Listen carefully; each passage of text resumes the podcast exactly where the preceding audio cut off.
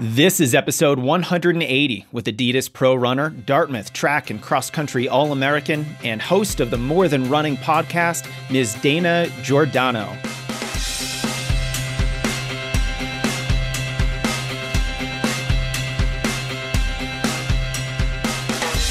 Welcome to the Strength Running Podcast. I'm your host, Coach Jason Fitzgerald, and the episode you're about to listen to is about betting on yourself taking risks, and making the most out of this amazing sport. You're going to hear from Boston Athletics Association runner Dana Giordano about her career trajectory from Dartmouth to Adidas sponsored middle distance podcaster. But before we start, I want to make sure we're all running the same course here. On this show, you can expect conversations between me and the thought leaders in the running industry, the coaches, performance psychologists, elite athletes, registered dietitians, authors, and physical therapists who can help you elevate your running to new heights. Because when you better understand the process of improvement, when you recognize knowledge as a competitive advantage, you'll be a wiser and more productive athlete. The strength running ecosystem extends far beyond the podcast, so don't miss our YouTube channel at youtube.com slash strengthrunning, and of course, where it all began, strengthrunning.com. For more than 10 years, we've been helping runners level up their training, race faster, prevent more injuries, and get stronger. You'll find our award winning blog, our free email courses, and the full library of training programs and coaching services to help you accomplish your biggest running goals. And I couldn't have made this episode without the support of XOSKIN, our newest sponsor. They make seamless running apparel right here in the US of A that uses an interesting knitting technology that I've never seen before. I've been wearing some tights and a long sleeve shirt when it's been cold here in Denver, and they're incredible at keeping me warm. But they also wick heat, so you can use any of their gear in the summer too. Check out all their apparel at xoskin.us from hats, shirts, shorts, tights, socks, toe socks, and compression and arm sleeves. All right, our guest today is a pro runner who's currently living in my hometown of Boston, Massachusetts, a middle distance runner focusing on the 1500 to the 5K, Ms. Dana Giordano. She was an All American at Dartmouth University in New Hampshire before working for Reebok for a number of years after graduation but she started feeling like she was missing the allure of training and competing, so she went all in, raced and improved until she could quit her job and sign a contract with Adidas. She's currently training with the BAA and also hosts the More Than Running podcast, where she features a unique perspective into the lives of other pro women athletes and female game changers in the sport. In this conversation, we're discussing Dana's journey from Dartmouth to working a normal job to her current role as Adidas and BAA runner and podcaster. This is a deep dive into the life of an underdog elite runner, how she makes her training happen in Boston winters, why her mindset is critical to accomplishing big things, and how she keeps running fun. Without further delay, please enjoy my conversation with Miss Dana Giordano. All right. Hey, Dana, welcome. Thanks for being here. Thanks so much for having me. So, Dana, I'm excited to chat with you. You're a pro runner for Adidas. You're a former All American in cross country and track for Dartmouth. By the way, I went to the Dartmouth cross country camp as a uh, rising junior, I believe, and had a great time. Beautiful campus at Dartmouth. Um, so now you're focusing on middle distance events from the 1500 to the mile. I want to explore your career a bit and your thoughts on training today, but I'd love to start with the fact that I believe you only went pro about two years ago. Is that right? Yes. So after graduating from Dartmouth, I had already accepted a job offer because that's what people do. And at the time that I accepted the job offer, I hadn't run fast enough to even consider running professionally. I ended up having over a nine second PR in four weeks, kept cutting down time in the 1500 and ended up getting third at NCAA's. Uh, but it was all a little too late because it was right before the Olympic trials. And I was the first one who didn't qualify for the Olympic trials. So you don't get a lot of knocks at the door. So I started my job as a product manager at Reebok. Seems like a good job for an aspiring pro runner to work at a athletic company like that. So how did you go from maybe being a pro runner to getting a job what happened in between you starting to work you know because it, it's at that point right there that a lot of folks just stop training as much as they used to because it's hard to juggle. You're starting a new career, the demands of training at a high level are substantial. How were you able to juggle all of the the demands of having a job and then on the side essentially trying to get your performances down even more so that you could potentially go pro? Yeah, that's a great question. I think a lot of kids have dreams of being a professional runner, and that never personally was my dream. I didn't have, I didn't write down anywhere that I wanted to be an Olympian. I just, I loved competing, and I've always been a very competitive person, but it kind of, my longer story of running starts with I kind of it kind of found me in a way. You know, I started my high school career after recovering from a major surgery and I was a soccer player and an ice hockey player. And then my high school track coach really is the one who like got me into running and I just kind of had a natural talent for it. But in a way, I wasn't I didn't fully understand like how much I loved the sport until it was gone in a way. So when I graduated from Dartmouth, I had a lot of success at Dartmouth. Um, Ivy League schools don't, our conference doesn't offer a fifth year. And I think I probably would have benefited from that extra little bit of time. But after four years, I competed for 12 seasons straight. I definitely was a little bit burnt out. And I think that I thought I was ready to move on and completely experience the rest of my life. And the first year out of school, I'd said it was like my year of yes. And I had this conception that I had to sacrifice a lot because of running, and I was always giving things up because I had to run. And at Dartmouth, it was really challenging because, you know, three seasons, every student athlete experiences, you're traveling every other week. I took pretty much every single midterm and final in a hotel room for four years. And it just like was, it was really hard. And I was kind of, uh, this is kind of crude, but like balls to the wall for four years. I was just like going so hard with everything. And I thought that running was something that was taking away from my life and my experiences. And so I had this whole year, I was like, I'm not going to say no to anything because of running. Like, but I liked running. I love running. I want to keep, wanted to keep training. And while I was working at Reebok, I had an, an amazing manager there who ran track at Dartmouth, which is how I got the job too. And we were at this old campus where Reebok is now in the Seaport district of Boston, but it was in the suburbs. And there was a track around the building that I worked in and a trail system. So it wasn't that hard to continue to train as my fitness. And I wanted to stay fit and healthy. So every day my team would go out and we'd go for a run at lunch every day. You know, that was just kind of the culture. So running was always there. Um, and I ended up training with a couple girls Boston has this amazing running culture here too, where it's not abnormal for regular people who work to get up at six in the morning on a Tuesday and do a track workout. Like that's kind of there's a ton of people who do that. Um, so I kind of was dabbling with all of it.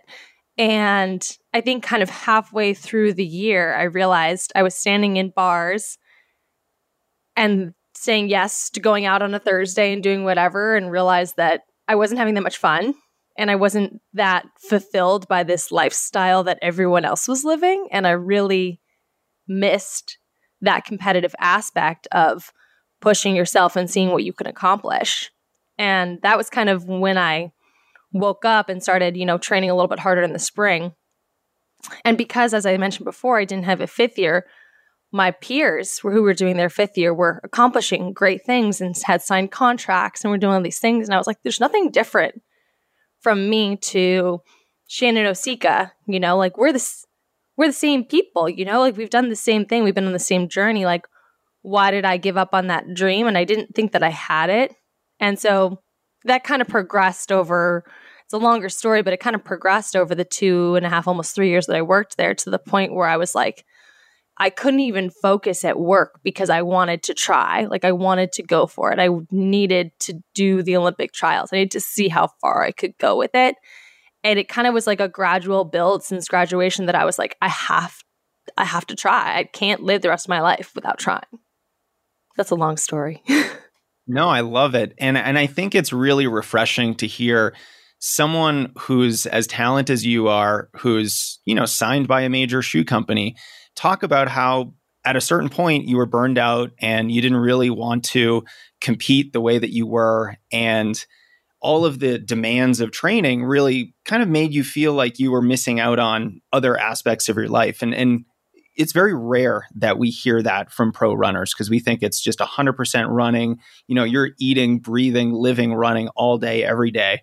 And it's just nice to hear that that's not necessarily the case. You know, it's just another good piece of evidence that you are just a human being like the rest of us. yeah. And for me, it honestly, it doesn't work doing just the running. Like it really, I think when I finally, I quit my job, there's, there's a lot more to like within the steps along the way, but I'm not trying to take the whole podcast to talk about that. But when I finally quit my job and I signed with the BAA and I decided to stay in Boston versus move somewhere else and join a different team, I still had my like working, I call it my working girl apartment, which I didn't spend any time in because, you know, when you're working and you live in a city, you're you sleep in your apartment, but you're not really there during the day, pandemic aside. So this was back in 2019. And so after practice, I'd get home at noon, 1 p.m., and just sit in my apartment and be like, what do I do with myself? I was kind of consumed by this is too much free time. I've never had this much free time. I didn't have this much free time at Dartmouth. I don't know what to do. And it's taken me kind of until uh, it took me a whole year to figure out how to like manage having that free time and how to fill it in a very fulfilling way. How do you fill that time? Are you still struggling with that, or have you found productive things to do with your time outside of practice? Yeah, I think what I've I've realized the most is that what I was personally struggling with was that running to me before felt like a selfish pursuit, you know, something that I was doing for myself. And I kind of reframed it to be, you know, like people tell you that they're inspired by what you're doing. They look up to you, they ask you for advice. And I think in a way I was kind of fighting that. And when the pandemic hit, I had to like fully realize okay, you're a professional athlete and you can't compete. So, what is your value?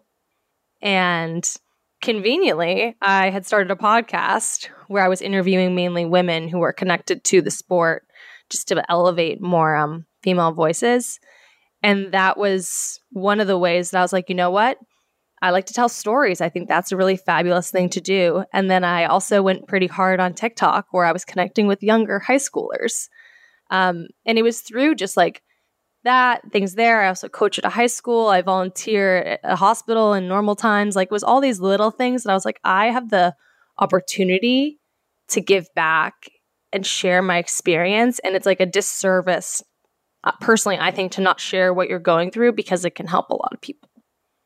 Yeah, I love that you bring that up. I was recently talking to a guest on the podcast who is, you know, mentioning the fact that, um, you know, a lot of pro runners maybe 10 or 20 years ago, we would know anything about them. You know, we would know their name, we might know their list of personal bests, their potential race schedule, but that was it. And what I love today is that we are starting to get a better glimpse into the lives of elite runners. And I think it's just a great way to connect with fans of the sport, to build the sport itself. And, uh, you know, it's also a nice way just to showcase the fact that, you know, you're living your own life too, and you have struggles and challenges and obstacles just like every other runner out there. Um, you know, your your talent is kind of separate from that. And and it, i think it's a great way to bring people into the sport and and show people that look it might be hard. We're all trying to do hard things with these long runs and workouts and race schedules that we have but it's manageable and it's doable even with all of those challenges that we might have yeah, I completely agree. And I think sometimes we get in our own heads because of this comparison game. And once you finally get to a point where you realize that no one thinks about you as much as you think about yourself, then it's not that scary to share anything because, you know, there might be someone across the country who thinks I'm annoying on social media. And I just don't care anymore because there's enough people who say it's helpful and they enjoy following my journey. So I've done this thing where I kind of, you know, like Maria Kondo, she's like the art of tidying up. So her thing is like you hold up a, an object and you say, "Does this bring me joy?" And if it doesn't, you like you throw it away and you pass it on or you donate it. And I've done that in my social media. You know, it's like, if something doesn't bring me joy, I don't follow it. I don't participate anymore. And I think it's just like getting older that you realize how little other people truly are thinking about you. And it's just kind of, you're in your own head all the time. Yeah, that's a, I think, really mature perspective to have. Uh, you know what perspective I'd love to hear from you too, Dana, is when you were transitioning from being an employee at Reebok to being a pro runner, it sounds like you had a very supportive work environment. You know, your boss was a former track runner for the same school you went to. And I just wonder, how are you thinking about risk at that point? Because, you know, you're working for um, a, a big company. I, I assume that you felt stable in that job. You felt like you had some good opportunities there for advancement. Were you thinking that quitting that job to pursue the dream of being a professional runner and seeing how far you might be able to go? was that risky in your mind? Were you thinking that you were putting your life on hold for a while? How were you kind of thinking about that whole issue? Yeah, the the pandemic has definitely changed a lot of that. Um, but at the time when I was making the decision whether to leave, there was not a sing. I'm very grateful. There was not a single person in my life that was like, "That's a bad idea. Don't do it." And I think enough people in my circle knew me well enough that it's something I I had to do or else I just would have been very unhappy. And I think that in when I quit my job, the original intent was 18 months in the Olympic trials and then see what happens. And now with the Olympic trials being moved, it's it definitely like made it really scary, you know? I think that I was very nervous that my contract wasn't going to get re-signed. I took a very large financial cut signing a professional running contract. This isn't a lucrative sport. And I I was I worked at a shoe company, so I I knew all of this before. So I, I saved up for eight months preparing for okay, in your first year, if you don't make any prize money, can you get by? You know, if you don't do much better. And I think that as I get older, those questions come more into play on the financial side of being able to support yourself and you know, your your your goalposts just shift as you get older. You know, it's like, all right, maybe I don't always want to live with roommates the rest of my life. And one day I will want to buy a house. But right now, it's like I just turned 27. The trials are going to happen. And I think it's, you kind of just have to like, for me, it's like, what's tomorrow look like? Because I get, if you're thinking six months down the road, everything's going to be completely different. So, yeah, I think the first six months were a lot harder switching into the pro world. And I've com- I'm totally realistic on my position. You know, I'm not. I've been won USA's. I'm I'm definitely an underdog when it comes to this, and that is that's scary. You know, there's a lot of other people who have like that's truly their profession, and I think that's where professional running is really interesting. Where kind of anyone can call themselves a pro, you know, and I think that when we go back to like Steve Prefontaine, like this whole like amateur versus pro thing, it's like there's no pro card in track there's no like definition. It's like you kind of just give yourself the title because you were living a certain lifestyle and you decided to commit to that. But there's also a ton of pro athletes who have other gigs as well. And we don't really we don't talk about it at all. You know, it's kind of I think there's a few athletes that really showcase like I work and run and do all this, but yeah, I'm I'm definitely rambling here, but I think that those are all things that I think about all the time, but right now, it's like, you know, no one knows what the next six months is going to look like. I can only control like this week and this day. Yeah. And right now, it's the time in your life where you should probably be taking advantage of your talent, your youth, and this amazing opportunity that so few people have to take advantage of. And, you know, I just can't help but think that, you know, a lot of people might be thinking, oh, what if it doesn't work out? you know, I'm taking a pay cut. What if what if this doesn't work? But also, what if it does? You know, what if you have a breakout race? I mean, one race might be all it takes to just catapult you into, you know, a, a whole different tier of pro runner and and that is just so exciting to me it's the potential it's the excitement of what might be able to happen and you'd never have known if you stayed at your job and and i just think that it's I was, you know, if if you were mentioning how your your network was all saying that you should definitely do this, they knew you. Uh, I just think that's amazing because I think they encourage you to make the right choice. Thank you. Yeah, I definitely appreciate it. I still think it's it's really funny because your circles are so small. So like the East Coast running circuit is tiny and everyone really knows each other. But then I ran, I kind of consider my breakthrough race. Um, in December, I ran a 5K at the Sound track meet. And I knew that I was not running to my potential. My first, I had some injuries my first year as a pro. I knew it. Everyone on my team knew it. You know, it's just kind of this expectation. And then I ran a huge PR. I qualified for the Olympic trials. I ran 15, 18. And I watched back the race, and the announcers are like, very confused by Dana being there, you know? And it was the funniest thing because I was like, I'm not confused by me being here, but you're confused. I love that. Well, that's amazing. I mean, here you are now. You're running for the BAA. Uh, my hometown is Boston, so you're you're in my my oh. hometown. I love it. Uh, where are you running in Boston? Are you still there in the winter? Yeah, so it's been a really interesting winter. We got away for a month, luckily, where we were in Tallahassee, Florida.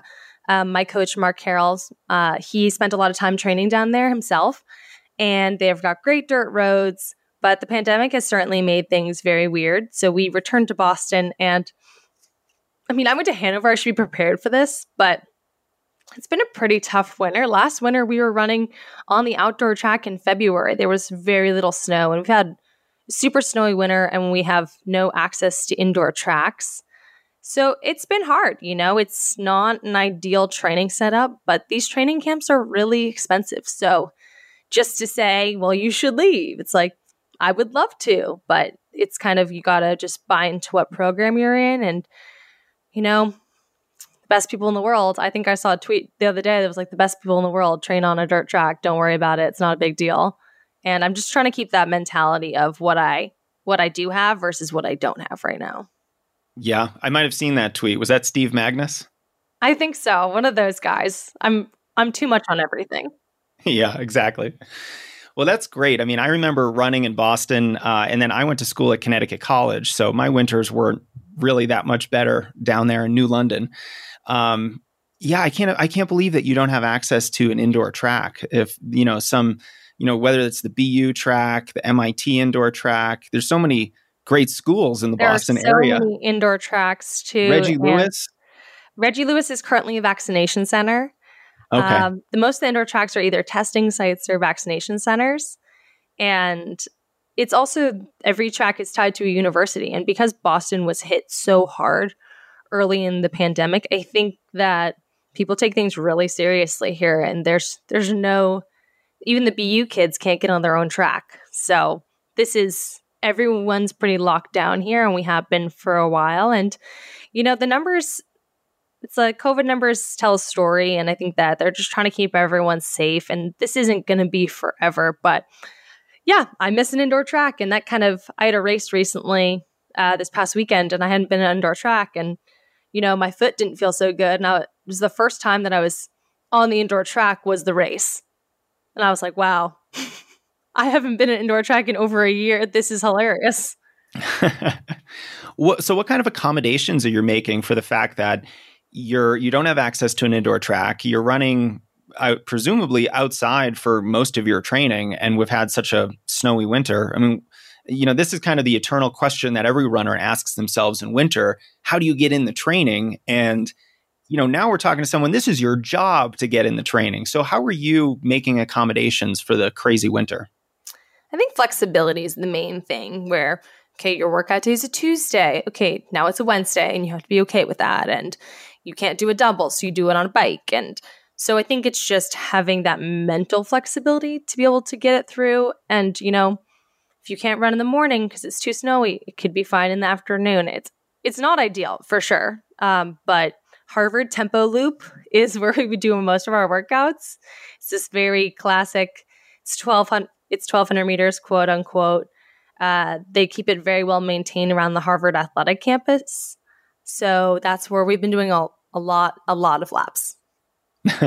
it's funny you say that because I used to live in Central Square, Cambridge, right near MIT, and at the time I was running a lot and in the winter we would always run this it was like 1.2 miles maybe just about a mile around the MIT campus and their uh, indoor uh, track facility, just because they they were really good at plowing and keeping those roads clear. So, you know, I, I think the lesson here is colleges, universities are usually pretty good at plowing and shoveling some of their walkways and roads. So that's a good spot to look for, you know, some of those clear roads to get your training in. And I don't like a treadmill, so I will avoid running on a treadmill at pretty much all cost. And I'm definitely in the if you have the right clothing, you'll be fine. Yeah, for sure. Uh, so Dana, I'd love to talk a little bit about your experience being a D1 runner and then your experience being a pro runner. What was the training environment like you know, being a, being a, now being a pro versus being a collegiate runner for Dartmouth. I mean, th- that's a very good D1 program. And I just was wondering what are the major differences between being a very good runner at a very good D1 program and then being a professional runner? Because it seems from the outside that you have access to a lot of resources in both situations. And, you know, I, I think you know the the differences between the two might be interesting to parse because you know a lot of people think that if you're a D1 runner, you know, that you're pretty much a pro. You know, you don't have to go to class. And I know that obviously that's not true, but you know, what is the major differences here? Well, we definitely had to go to class. Uh, the the Dartmouth experience was you are student first. Academics are the most important thing, and uh, thankfully, we had coaches that understood that. You know, if you had to stay up super late, they would be more flexible and adjust things.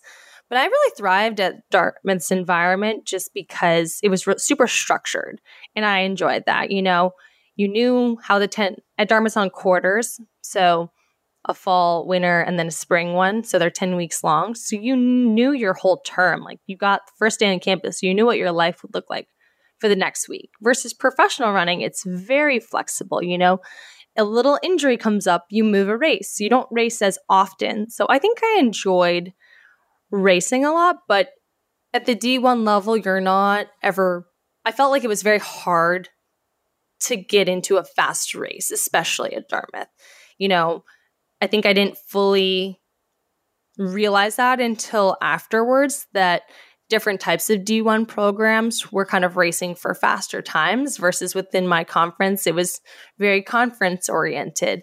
Um, and we, you know, I would qualify for NCAAs, but I wasn't very competitive at NCAAs. And that was the expectation was like, congrats, you qualified versus I know in a a lot of other D1 programs. And I think the mentality is shifting even within the Ivy League conference to be like more competitive within the NCAA. Uh, but when I was there, it was only reserved for like a certain few people. Like my teammate, um, Abby D'Agostino, she was my recruiting host, and she was very competitive at the NCAA level. But most of us were kind of just in our own like regional, lower tier. Um, yeah, so that was like a bigger difference. And then I think one of the largest differences I really think the collegiate system does it super well as far as support for like an athletic trainer every day. You don't have that as a professional runner, so you kind of need to build your own support system. And like Boston, thank God, is a phenomenal place for like chiros, physios, all these people, but you kind of have to build those relationships yourself. Like it's on you as the individual versus on your team. Yeah, that's an interesting point. And I feel like a lot of a lot of us look at pro runners and we think that everything is taken care of. You know, you have that sports psychologist, that physical therapist, the strength coach, the running coach, the uh, the trainer, you know, everyone is there to make sure that you are operating at your best, that you can put down a peak performance, but sometimes it's even harder than being in a, at a university because you you can't just walk into the athletic center and go to the trainer's office, you can't talk to your coach um, there's real limitations there, and uh, that must be really hard to have to build your own team. You know, or what kind of resources exist for that process? Because I know, like, you know, if, if I turn pro tomorrow, which is not going to happen, Dana, uh, you know, I, I would have no idea where to start. I wouldn't even know where to go, what to do. Yeah, I would say like thankfully for me, I'm I'm like a huge people person. So even when I was running in Boston before turning pro, like I enjoyed making connections with people and asking and reaching out. So if you're someone who's looking for like building your own network, I would just say asking a lot of people what their own personal experiences are, and then feeling comfortable enough if something's not working. So, thankfully, as a pro, a lot of people do want to help you. And sometimes it's just way too many cooks in the kitchen who are giving different pieces of advice. And that's the hardest part, I think, is kind of being like, thank you so much for offering that support, but like, I'm going to stick with this program and see how it's going. So I know some other professional groups do have more full time staff. We kind of have um, medical stipends that we can go out and find those on people, which I prefer. Um, but yeah, it is definitely kind of a complicated thing, but I don't think that the a blanket, you know, everyone's going to see the same person would work. You know, we all have different bodies. We've all come from different training environments and training groups and coaches. So it I would say, you know, ask around what works for other people and then finding people who like know what your goals are. So like I have a massage therapist in town. We've been friends for a while and he knows my running style. He's seen me run at the track. He's a runner himself. He knows what I'm trying to do. So it's like very comforting to be like, okay, my whatever hurts. And he's like, all right, well, we'll fix it up enough so you can like do what you need to do versus sometimes I think that people who don't know the men- the mindset of a runner are kind of like you should just stop running, you know? And you're like that's not very helpful. I need to keep going.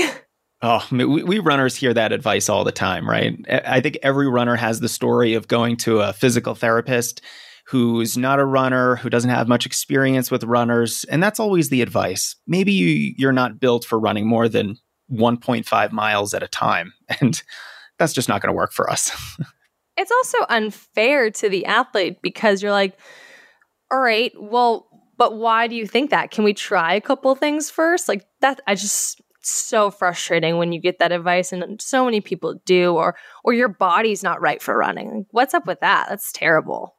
Yeah, and you know, I'm I'm like I said, I'm from Boston, so my response is just going to be, well, I'm not a quitter. It seems like you are. Let's find someone new. You know, I'm I'm ready to just to get out of that office immediately as soon as someone says something like that. Yeah, and there's so many different. Everyone thinks that their training protocol is the best. And that's what you want. You want that buy in. You want to be committed to the best. And I think that you have to have a certain amount of blinders on and like, I believe in what I'm doing. And I think that's mainly for coaching, you know, like you have to trust your coach to a certain extent of I'm in this program, I've committed, I'm buying in, I'm gonna listen. But also like that communication of the back and forth like is also super essential of all right, here's what like repeating back to the coach like here's what i'm hearing does that make sense to you like that's something that i've worked on this past year mainly being remote with my coach is like, all right, I'm hearing that you want me to accomplish this. Is that correct? And like that's really helped our relationship virtually. Yeah, I think any any virtual coaching situation, and I do a lot of virtual coaching myself, communication is probably the most important thing. Because you know you're, when you're not in per, in person with someone, you can't see their fatigue levels, you can't see how they're running, you can't watch them do a workout you know, you can't, you know, visually experience their mindset and emotional state. And that's a big part of coaching, right? So, you know, I really rely on the athlete communicating to me how they're feeling, you know, how they responded to a particular workout or, you know, type of run that they're doing. Because without that communication, you know, the coach can be often just left in the dark. Oh, yeah. I would love to talk more about uh, how you keep running fun because I think that you've had this experience being a runner at the college setting. You've had this experience being a runner while you had a job. Now you've gone pro. So you've had this interesting, you know, multi-stage process of being a runner. And and I would think, and maybe correct me if this assumption is wrong, that once you turn pro, there's maybe fewer opportunities just to have joy with the sport because you have all these responsibilities. You're thinking about your sponsor commitments and all that. So, what do you do to keep running fun and interesting and something that you look forward to doing every day? Yeah, I think Jenny Simpson said it once somewhere, and it's always stuck with me. She goes, It's not normal to want to run every day. And that was something super helpful for me to hear when I became pro because I was like, you know, you think that people just love it every single day. And that's so irrational. You know, it's like you're tired, you're fatigued. It's it's a hard sport to do.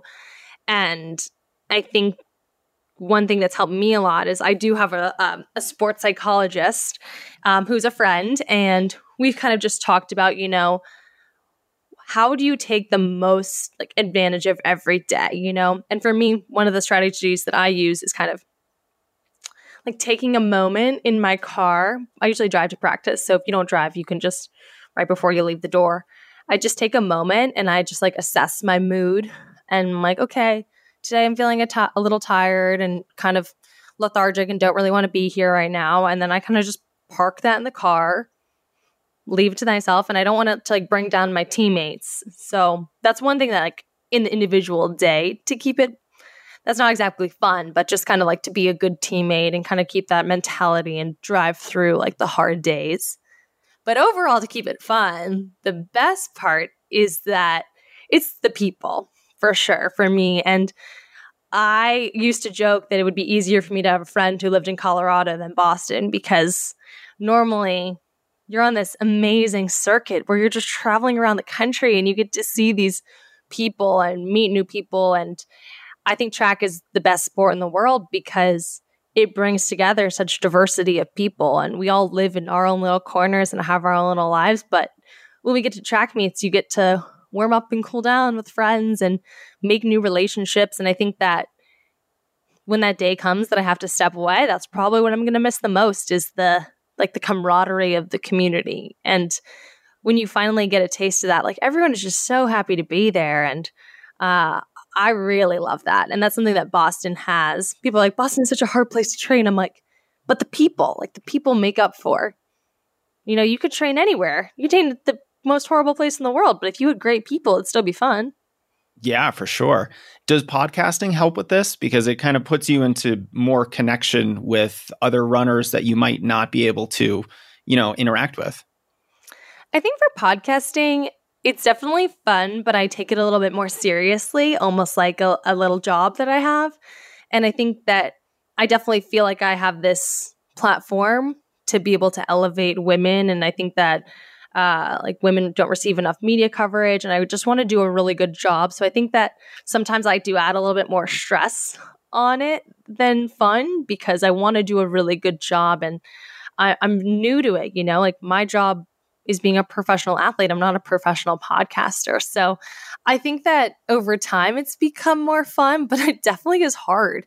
You know, it's it's hard to hear your voice back. It's did you ask the right questions? It's uh and there's so many podcasts out there. It's like am I different enough than everyone else? So I try not to get in my own head about it, but I think that for me, like the podcasting is way more of, you know, building my skills outside of running and maybe that'll leverage into a future career for me. So I, I enjoy, you know, the feminist side of it, promoting the sport from within. And then I also really enjoy like building my skills and my personal brand through it.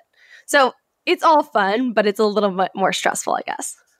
Well, maybe that's a good thing. That means you're taking it seriously and you're trying to hold yourself to a high standard, just like you're running. So, you know, you're going to put high standards on yourself and you're going to expect that you meet them. And, you know, I can definitely say as a podcaster, it is fun, but it is an extraordinary amount of work. And uh, I do think that work is really rewarding. So I hope that you keep going with it. And I don't think you've mentioned it so far, but what's the name of your podcast? Um, my podcast is called More Than Running with Dana Giordano, and my producer is Chris Chavez, who is of Citius Mag. So it's kind of a collaboration on their platform. And yeah, so I mainly interview women um, to tell their stories of kind of what we're doing here. You know, who are you outside of the sport? What are you passionate about? Um, and it kind of started with current pros, but also retired pros. So I'm like, why don't why don't people know the full story of Bobbi Gibb and how she was truly the first person to run the marathon? And I'm kind of a, I'm kind of a, definitely a running nerd. You know, I, I love all these little stories and I can get really passionate and excited about these, this world that I'm in. And I'm like, I just want to share this with more people because I personally have this opportunity that not a lot of people have within my sport. So yeah, there's been a lot of uh, fun kind of experiences of being able to share. And it's it's very, as you said, so rewarding. Um, but it is it's very vulnerable too. It's your own voice, I want to say. You know, it's when it's your voice, every word matters. And I think in 2021, more than any other time in my life, it's like words are what matters. We're not together. So what you say is the most important thing.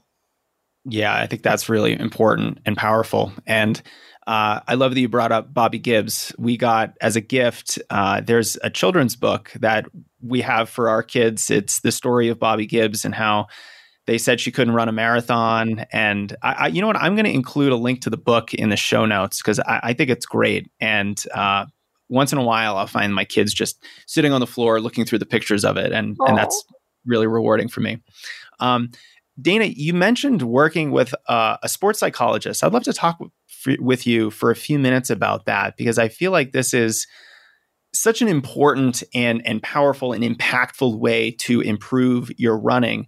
Uh, but a lot of people don't really go down that sports psych rabbit hole. Can you talk about you know besides that one story about getting kind of getting your head on straight before practice and leaving any negative emotions in your car before you head in for the team? You know, how has working with a sports psychologist helps your mindset around running and is this something that you just started doing recently or, or how long have you been working with a sports psych yeah. So first I want to mention that it's definitely a privilege to be able to have that relationship. And I know sports uh, psychology is not that accessible right now. And I hope that that changes in the future. Um, I was really fortunate to connect with Tim Bailey, who he's the husband of Priscilla Bailey, who's a coach at Cal Poly. And we were at a training camp. We got reconnected because both of them used to be out of Harvard when I was competing. So we've really known of each other and kind of been in the same circle for a long time. But when I was at this training camp, I had a little injury and we just kind of we connected then and I was having a huge issue where I think one of my main strengths as a collegiate runner was being fearless and, you know, fully confident, running for the gun, knowing I was knowing I could win. Maybe it was kind of blinders on again, but like that's the style that I like to run. I like to front run and I think I lost a lot of that confidence when I got hurt as a pro. As you said, you know, it's high stakes. And I was in these races and I was in a four minute ish race for the 1500. And my mind was thinking about literally anything else. I was thinking about like what my next meal was going to be. Like my mind was so not in the race. It was scary. And I had never had that. And it was like kind of the opposite of I've had a fair amount of uh, those flow experiences, like the Csikszentmihalyi, you know, like you're fully present. And I think that's how I raced a lot in college was I was able to tap into that as a product of being very comfortable and supported in my environment. And then I pretty much had the opposite experience when I was racing my first season as a pro, where I do not know where my head was. It was somewhere else. And we kind of worked for a long time on that. Just, you know, it didn't end up going well that season, but I think that this race pa- this past December was kind of a accumulation of a whole year and a half worth of work of, you know, here are the mantras that you use. Here are the positive affirmations. Here's how you connect during the race. Um, here's how you segment a race into different parts. So there's just so many strategies that I fully use and a very here's like a small example, but one of my like affirmations for myself is kind of I'm strong and powerful and in full control. And if there's ever like any really hard workout where I'm like, can I do this? Can I not? I always come back to just those words because I've worked on being able to use them. So these are all strategies that you don't necessarily need a sports psychologist to help you with. You know, they're they're out there, they're in the world, like you can explore them. Um, but I would say it is it's helpful, you know, just to have another person in your in your corner if it's available. Yeah, and and I think it's just fascinating to me how important mindset is to your mental relationship with the sport. So, you know, you're talking about how you felt supported in college and you were really confident. You went after it in races, you led from the gun, you know, you were in a it seems like an aggressive, confident racer. And, and it's interesting how one injury could really mess up your mental relationship with racing and the sport like that. And in a sport like running, where you know, it's not like other sports where you're trying to not be uncomfortable. You know, you could be a good soccer player without being uncomfortable. But in distance running, the more you can tolerate, the more you can actually pile on top of yourself in a race and and endure that, the better you're going to be. And you know, the the mindset that you have about racing, about you know, being fully engaged is just so critical. And and I'm glad to see that you know you're starting to get back to your roots as a college runner and, and be more aggressive because I just think that's the only way to race. You know, being confident, executing on your strategy, and just having that you know good positive relationship to racing because you know it's hard. You could you could sit there and have every negative reaction to to a race before the gun even starts. Oh yeah, be, they say it all the time. Like you lose before you get to the starting line, half the time, and that's totally true. You see it where with a lot of um, a lot of races where you hear someone someone's in the race like that they're an Olympian or they've but you have no idea where people are coming from, where they're at in their training, what their goal is in the race. So you key yourself off of someone else and you have a horrible day because you weren't running your race, you're running their race. And I've seen that time and time and again. And that's something that's a hard lesson to learn. But I think that for where I lost the confidence was I was super lucky where you know, every season you get better. And I, that happened for me from when I picked up running in the ninth grade till my senior of college. You PR every season, you just get better. And I think that that was a little foolish and I was lucky in that way. Uh, I was like, this is just how it goes, you know, like you work hard, input, output, right? Um, but when the inputs were off, it was just like, I'm putting so much into this and I'm getting nothing out. Like that's when it fully was like identity crisis of where's my head at? yeah. Oh, you're you're eh, isn't that such a drug for runners the the improvement the pr the season after season of getting better and just oh my god you're you're explaining it and i'm just getting flashbacks to my high school and college days of exactly that just all kinds of improvement and I think that's important when you first start running. It, it, hooks you on the sport. And I think it gives you more longevity in the sport as well because you're just having so much fun and you're so excited by, you know, the the progress that you're making. Um, Dana, this has been a lot of fun and and I hope the best for you. I'm excited that you're you're training in a great place in Boston. Uh, our listeners can connect with you on Instagram if they'd like at Dana underscore GIO. And then you're on Twitter at uh, Dana underscore GIO six. Is that right? Yeah. You know, they didn't let me have both names. I know. I hate it when they do that. People think my last name is Gio, which is kind of funny. I'm like, no, it's Giordano, but close.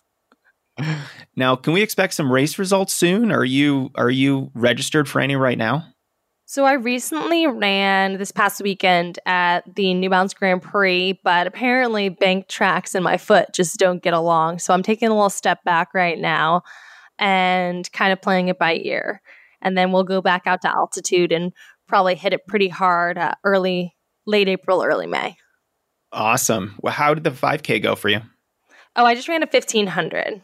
Oh, it was a 1500 it on the bank track. Poorly. How did that go? yeah, no, I had a um, I had a very funny experience where to go to do any races, you have to get uh, a COVID test, and my COVID test result hadn't come back yet, and so I wasn't able to do the pre meet at the track, and I hadn't been on a bank track in over a year, and I've been dealing with some kind of foot pain, and it uh, it did not get along when I was on the the race. So no excuses. Looking forward, but yeah, it's we're all dealing with very weird problems that we don't normally have right now. So it's kind of like I gave myself the 24 hour rule to wallow in my sadness of not performing well, but then now we're just looking forward to what's next.